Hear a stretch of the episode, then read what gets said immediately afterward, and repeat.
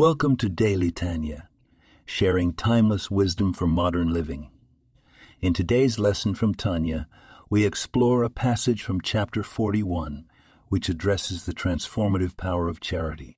The Tanya teaches that giving tzedakah charity is equivalent to offering all the sacrifices in the temple, as it says, for charity will atone for sin.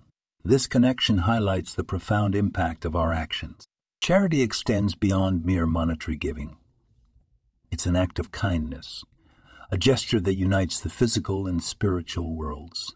When we give tzedakah, we're not only supporting others in need, but we're also refining our own souls, breaking down barriers between ourselves and the divine.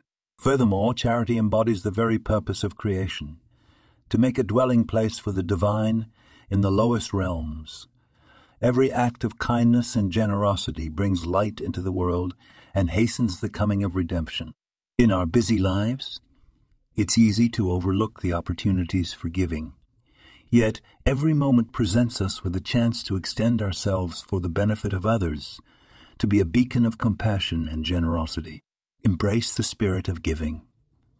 Let it permeate your actions and watch as it elevates your world and the world around you. Remember, the act of giving is not limited by the size of the donation, but by the love and intention behind it. Let's make charity a cornerstone of our daily practice. And, in doing so, draw ourselves closer to the essence of our existence. Thank you for joining me today. This podcast was produced and sponsored by Daniel Aranoff.